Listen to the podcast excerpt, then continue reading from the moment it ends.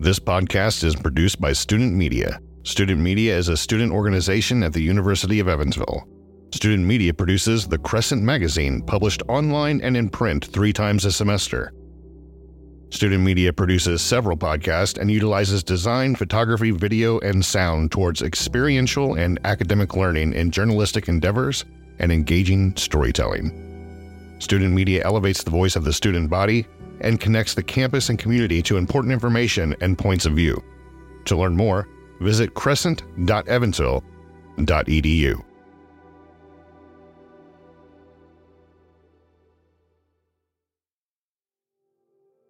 Welcome to Really Short Stories. I'm your host, student media advisor, Tommy J. Hausman. Really Short Stories is about taking the obscure, out of context musings of an overthoughtful mind and trying to make sense of the absolute absurdity that is the human experience.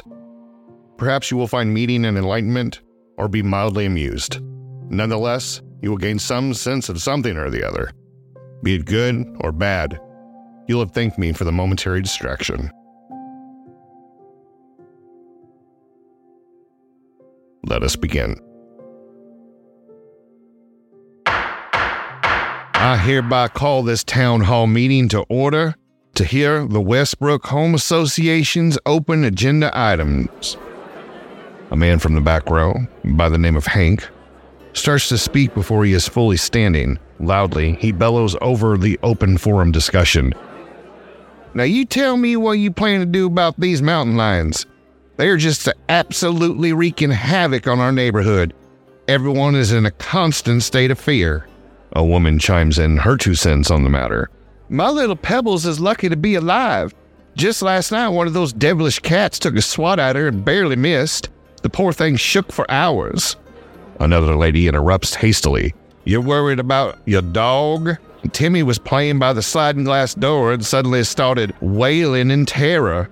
I peeked up to find a giant puma lurking at the door, licking his chops over my three year old child. When I ran to scoop him up, the demonic feline did not retreat or run away. Instead, he headbutted the door as to blatantly mock and intimidate me. They are becoming more brazen by the day. Order, order! The clerk snarls as he bangs the gavel incessantly. Everyone calm down. The mountain lion relocation program is in full swing, working almost continuously around the clock. No matter how far away we take these cats, on the other side of the mountain, they just keep coming back. We have employed tracking system by collaring almost 50 cats, but somehow they just keep uh, slipping out of the collars, and we do not have the budget. I tell you, we do not have the budget to microchip and monitor all these wild cats. You folks are just going to have to be diligent and mindful of your surroundings. Do not leave small children and animals unattended. Do not bike or jog alone. Carry pepper spray. Do not leave scraps of food, waste of any kind laying around outside your homes. Get locking lids on your trash receptacles. And do not, I repeat, do not attempt to take matters into your own hands with these cats. The last thing I need is one of you morons getting yourselves killed. Then maybe you'd actually have to work for once and really do something. Hank yells from the back. The clerk slams the gavel. Meeting adjourned.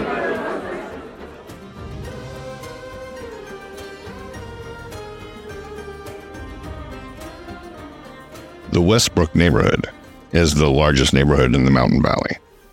The valley's population has been growing exponentially since insurance companies in the West and in the South started to refuse to insure homes in disaster prone areas.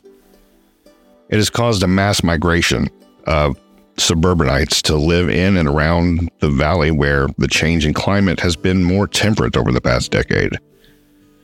It does not get too cold, not too hot, and it rains just the right amount. On the other side of the mountain is another story. It is always too hot and too dry. And the land, as far as you can see, is desolate. This is where they keep attempting to relocate the mountain lions.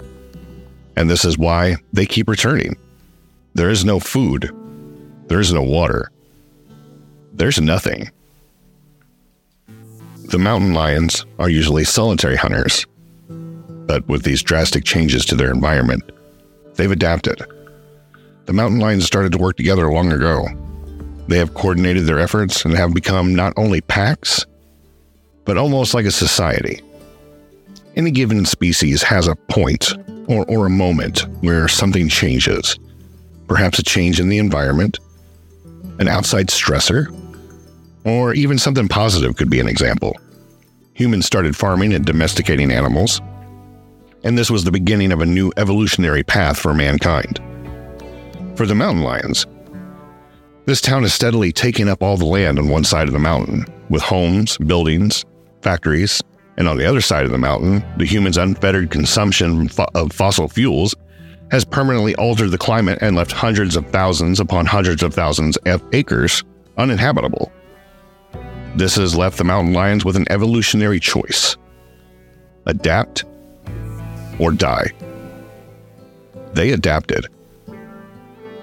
Halfway up the mountain's ridge, in the remnants of the forest that stretches down to the town's edge, is where the lions now call home. From this vantage point, they could survey all the humans' activity in the town. Amongst the pride of pumas, one stands above them all. She is not the biggest cat, but she is the fastest, fiercest, and most cunning creature on the mountain. Cassandra leads the feline faction of the Westbrook invasion.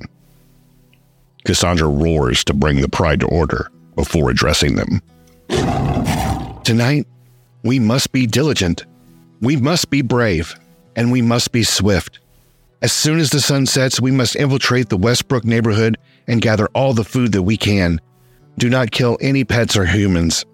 This will only bring more danger upon us. Stay far from the north side of town tonight. The relocation marshals have strategically placed themselves around the food district. They expect us to fall easily for this trap. We will not give them the satisfaction. Prepare yourselves for dusk.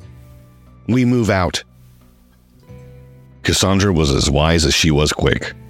She knew that the humans were already intolerant of their presence on the mountain and would not hesitate to wipe out all of her pride if they felt threatened. She has encouraged the pride to stay as hidden as possible, be stealthy, and be quick. The mountain lions have taken on a strategy of gathering food as a team and bringing it back to the ridgeline forest to share with the pride. As dusk approached, Cassandra looked to her three year old son Caleb, who she hoped would lead the pride one day, and said, Stay close to me tonight. Let's get in and out as quickly as we can. Caleb, a dutiful son, replied, Yes, mother. Caleb was just as brave and cunning as his mother. If the stratagem his mother has devised continues to be successful, there may be a bright future for Caleb and the Pride. Cassandra believes that this is the path to living alongside the humans safely, and they can indeed thrive. As the last glimmer of sunlight fades behind the mountain, the Puma Pride swiftly heads toward strategic locations around the neighborhood to gather food.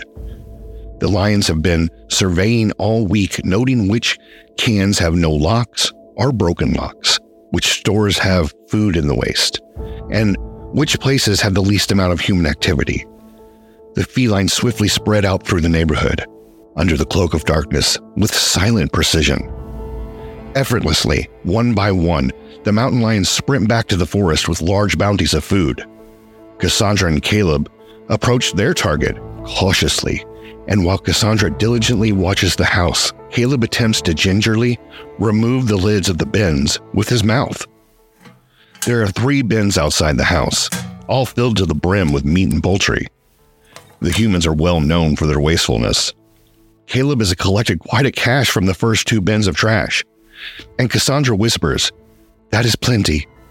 Leave the third can. Let's go. Caleb replies, Hang on, I can carry more. As Caleb lifts the lid on the third can, a faint ring of a bell jingles. A chuckle from the shadows pierces the silence. a click click echoes. Cassandra's and Caleb's ears perk up as they look towards the sound. Bang! It's too late. Hank had been hiding in the shadows with a loaded rifle. He had tied a little bell on the lid of the third can in case he dozed off while waiting for the cats to fall into his trap. The blast from the rifle startled half the block, and the cats had all scattered back to the ridgeline forest. As porch lights came on up and down the block, and the townsfolk started to bustle their way towards the sound of the commotion, they found Hank standing outside his home proudly. A rifle lay across his shoulder, and his foot propped atop the corpse of a slain mountain lion.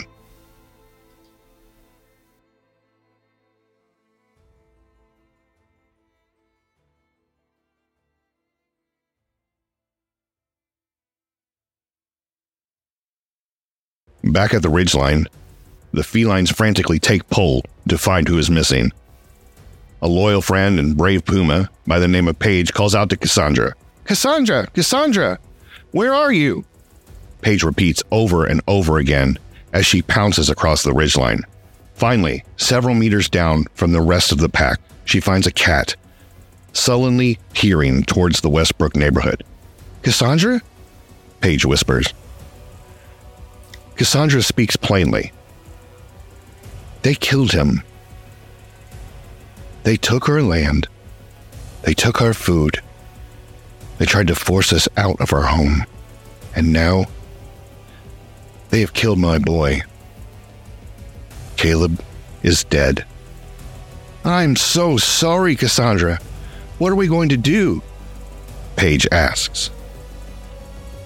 With mournful indignance, Cassandra replies, I'm going to kill them. I'm going to kill them all.